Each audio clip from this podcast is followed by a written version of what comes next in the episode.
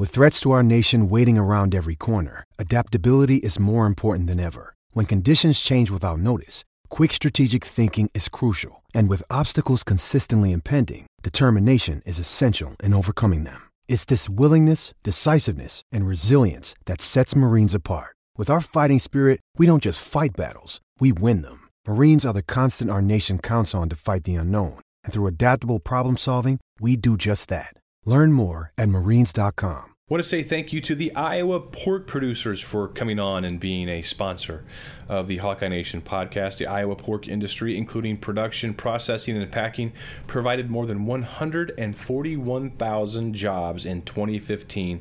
That's about the total combined populations of Ames, Ankeny, and Coralville, with nearly 52% in production. And the pork industry contributed over $750 million in state and local taxes in 2015.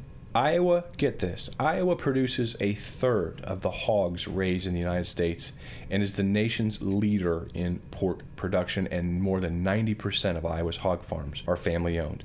So thank you to the Iowa pork farmer. Thank you to the Iowa pork consumer. Visit their website at iowapork.org.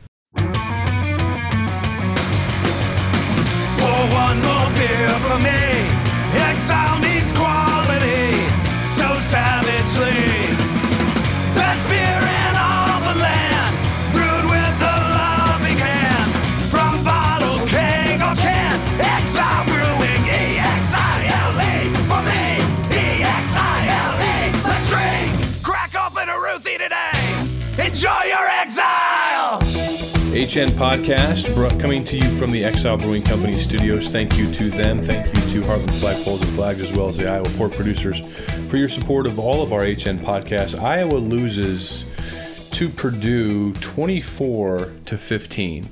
Now, I didn't think I was going to have to do math on this podcast because I'm not really good at it. Um, I'm so uncomfortable at times that I have to check myself multiple. God gave me the uh, ability to talk for a living, be it this or in sales. So that's what I do. I'm not an accountant, and therefore I I have to check myself.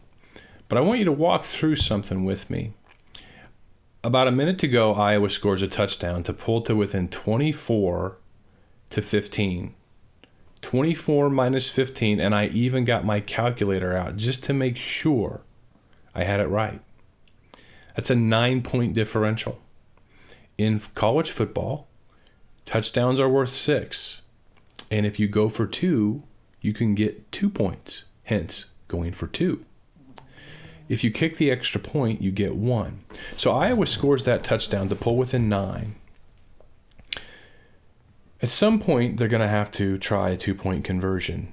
But really, it's not at some point because you have to get to within a one possession game for the onside kick attempt to even matter.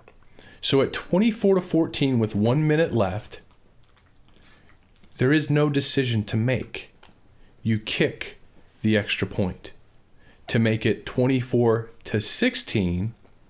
Then it's a one possession game requiring the two point conversion to be successful to send it to overtime. Iowa chooses to go for two down nine with a minute left. They choose to go for two down nine. Now, had they converted that, they would have been down seven, and an onside kick recovery would have allowed them to score a touchdown and kick an extra point and tie the game to send it overtime. But you have to get the game to a one possession game in order to get it to a one possession game.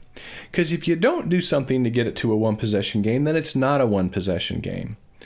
Now, if I'm talking to you, if it sounds like I'm talking to a toddler, trying to explain something, it kind of feels like it. I'm just, I'm, I'm literally working through this, making sure I don't miss something and sound like a complete idiot buffoon.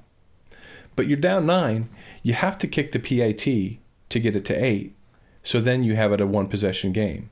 But going for two there and not converting, which is what happened to Iowa, they didn't convert the two point possession, hence they're down nine points. Nine points is not a one possession game you have to kick the extra point there to get it to a one possession game. This is the second time in I don't know, two or three years. I can't I can't remember when the last time it was when Kirk Ferentz was asked about, you know, why'd you do something because it needed to be a two whatever.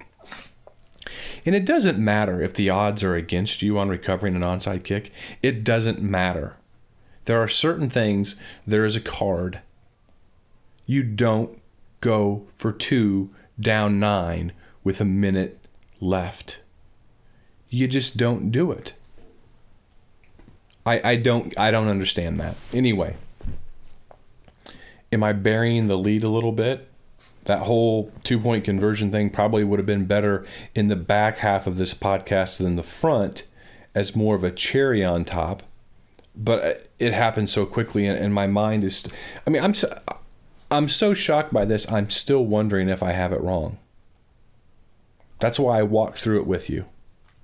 I don't think that I do and know the opinion of well they weren't going to get it anyway so it doesn't matter anyway or they had to get one two point conversion at some time anyway it doesn't matter you have to make it a one score game for it to be a one score game and you kick the extra point there to make it a one score game i don't understand it i don't let me tell you some other things i don't understand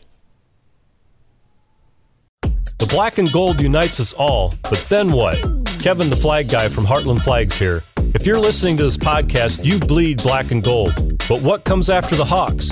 For me, it's the Cincinnati Reds and Cincinnati Bengals. Nope, can't explain it. What about you? Packers and Wizards? Pelicans and Sharks? NASCAR and the Jags? Bulls, Bucks, and Chargers? Whatever flag you want, we've got it. Jump online to heartlandflags.com and shop our huge inventory of sports teams' flags. You won't find a better selection or better prices anywhere, guaranteed. And to top it off, free shipping on all purchases at heartlandflags.com. Oh, and that Iowa flag you've been flying since the Hawks last went to the Orange Bowl? Time to step up and freshen up with a new design. Check out our Hawkeye selection when you're shopping for your other favorite team flags at heartlandflags.com, where you'll never pay for shipping. Okay, there's only one explanation I can think of. Only one. And that is if Kirk was going to go for two points twice to try to win it. That's that's the only possible explanation I can think of. But you probably wouldn't go for two at home. You know, needing an extra point to send it to overtime if you got the got it right the first time. At any rate, let's just let's move along. We'll, circle back to that later. 24-15 lost to Purdue, 258 yards of offense. I think they had that exactly at halftime against Ohio State. 17 first downs. I think they had 14 or 17 and a half against Ohio State. Two trips to the red zone, seven against Ohio State, none against Wisconsin, two today. Iowa's offense scored a touchdown in this game, scored two touchdowns in this game. The defense has actually outscored the offense 16 to now 13 in the past two games combined. I don't for the life. I mean, last week was painful enough. Iowa's offensive ineptitude, but Wisconsin's pretty good even still, you don't expect that level of offensive ineptitude, but move on, new game. This week against Purdue, who's got a good defense, give him credit. But for the offense to look as clueless as it did this week, again, and we're just 14 days removed from one of the most amazing offensive games ever put forth by an Iowa football team, how does this happen? How does it happen? another thing I don't get in this game, I think it was midway or what was it? Gosh, I can't remember the exact score. I mean, for the game, Iowa ran 28 first downs and threw on 11 of them. But there for a while, I think it was like, Don't know, 16 first down plays, and they had only thrown the ball two or three times. And Purdue knows these things. They scout their opponent. And Purdue was run blitzing on first down, committing eight, sometimes nine defenders to the box and Iowa was still running into it. They weren't passing. I don't understand these things. I, I, if if I can see them from my leather chair in Oklahoma, the coaches see it, but they didn't take advantage of that, or they didn't they didn't they chose not to zig. They zagged instead. Purdue is a team that came in here. I mean, second half adjustment. There's got to be one thing they wrote on their whiteboard in the second half. That is, throw the ball at number five. Manny Rugamba. First four plays of the second half, Purdue threw at Manny Rugamba. The only play that didn't result in reception, Manny Rugamba held his player for a penalty.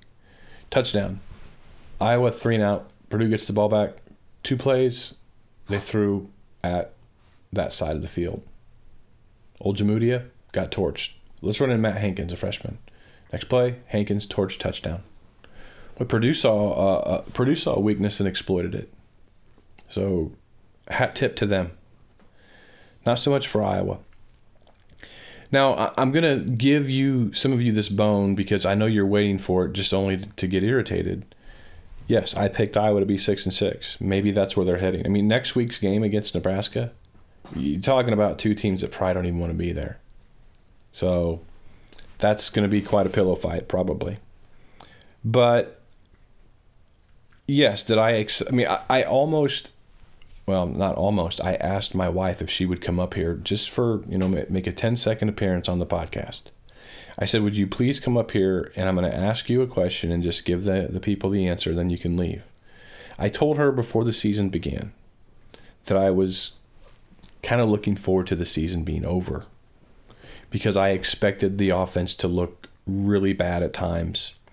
And I just felt that it was going to be one of those seasons. You know, like how in the winter, like early in the winter, you get that first big clipper system that comes down and it's really, really cold 15, 20 degrees, and it might have been 50 or 60 the day before, and you're just not ready for it, and you don't have the appropriate jacket on, and you're in the mall and you're walking to your car, and you put your head down you just hunch your shoulders up and put your head down as my dog climbing all over me. She's she she slept with the whole game, so she, this is wake up time when she hears me talk. So you put your head down, you hunker down, you hunch your shoulders. You're just so cold, and you're gritting your teeth, and you just want to get to the car to where it's warm, just to get that walk from the mall to the car over with. That's kind of what I expected this season was going to be. And a lot of the times, it has been, but there's been some rays of hope that maybe I didn't expect. The offensive performance against Iowa State and that comeback, that was things I did not expect to see this year. And then after that, you know, it was the the 1710 train. Um, and, and then the wholly unexpected offensive domination of an Ohio State team that still remains Iowa's only opponent thus far this year, that hasn't been very aggressive in their blitz counts and that hasn't loaded the box against Iowa, and Iowa torched them. So the the Ohio State game, gosh, you think at 46 years old, you think I just learned to stick with what I think and just go with it and write it out. But no, the fan in me sees the Ohio State game and thinks, man, boy, they're turning a corner. That's amazing. This is they're ahead of schedule okay, this is the Kirk Ferentz developmental program. Wow, it's November now, and here they come. 2008 analogs. Oh man, they're gonna they can finish strong. Boy, these last two games almost have sucked all the goodwill out of that Ohio State victory. I think for a lot of fans it has. You know, for the fans that had some Ferentz fatigue to begin with, I think those fans are probably like, you know, forget, you know, the Ohio State game was fun and great, but it's not like they were living on that. And now here Iowa sits at six and five. And again, I picked them six and six. A lot of media members picked them six and six. The others picked them seven and five that didn't pick them six and six. But the biggest thing that makes this a little more painful, actually, and even a bit concerning, if I'm being honest, is this team is playing worse, not better. This team right now against Wisconsin, you can if you want to throw that out because the Badgers 11 and 0 look really good, but against Purdue, the offense still looked that bad. This team is playing worse now than it did in September. this is a program that defines itself as a developmental program. A program that gets better as the season goes on. And yes, I know there are two freshmen playing tackle, and wouldn't it be nice to have your two three year starters at tackle? It absolutely would be. Come on, dog. You're, making things screw up here. Chill out, puppy. But you know they don't have them, and they haven't had they haven't had Ike Boettger since the second half of the Iowa State game, and Boone Myers hasn't played a healthy snap all season. And I think what did they shut him down for? Was it against uh, Michigan State? From then on, did he not play? Something like that. So th- that's been the reality for a long time. And so yes, I, I there are eh, four or five drop passes today, and we've seen a lot of those this year. So there's enough of those things, but still, th- they're regressing. Th- This this this is a little bit. This is a regression, and you can't sit here and say the Ohio State game didn't happen because it did. We all saw it, even though it seems like it was possibly a dream at this point. It happened. It still happened. So you know what they're capable of. That doesn't. That's not to say they're capable of just being that team every time. It still takes execution, but it. But by not throwing the ball more on first down when the team has clearly scouted you as a first down run lean, and you're running into run blitzes on first down, to not throw the ball more on first down, you're not giving your players a chance. You're not putting them, giving them the best chance. Now, uh, you know another thing, a thing to throw out there that maybe in the defense of the coaching staff, Iowa's play action game isn't working. And- last week against Wisconsin, they didn't run it hardly at all. But their play action game, when they ran it today against Purdue, it wasn't working because over on the right side, and this is Tristan Wirfs' side, they were getting no protection. There was at least two instances of a free runner off the right edge. At least two instances of that. Maybe more. I remember two that Stanley got crushed. Maybe that's their their concern with play action. Is they're just not blocking it up well enough in practice, therefore they don't want to take it to a game because that's asking for a turnover. And that's that's not a good thing. I mean, there were numerous times in this game where Iowa was in an obvious passing situation, and they had two running backs in the backfield to protect. One of them would leak out, but one was a protector. That's a problem.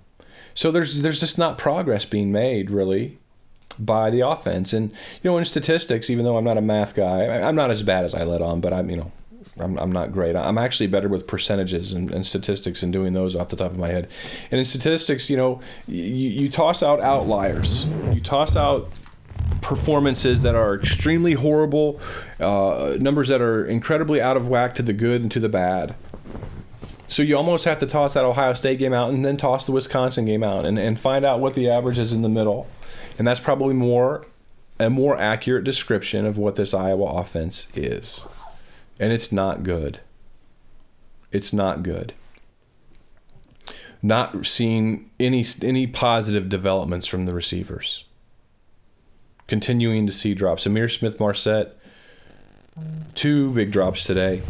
One on a 25 to 30 yard gainer in the first half on third down that uh, well he had a third down drop right away and then, then a, a deep ball that would have been a 25 30 yard gainer. Doesn't come any easier hitting him right in the hands.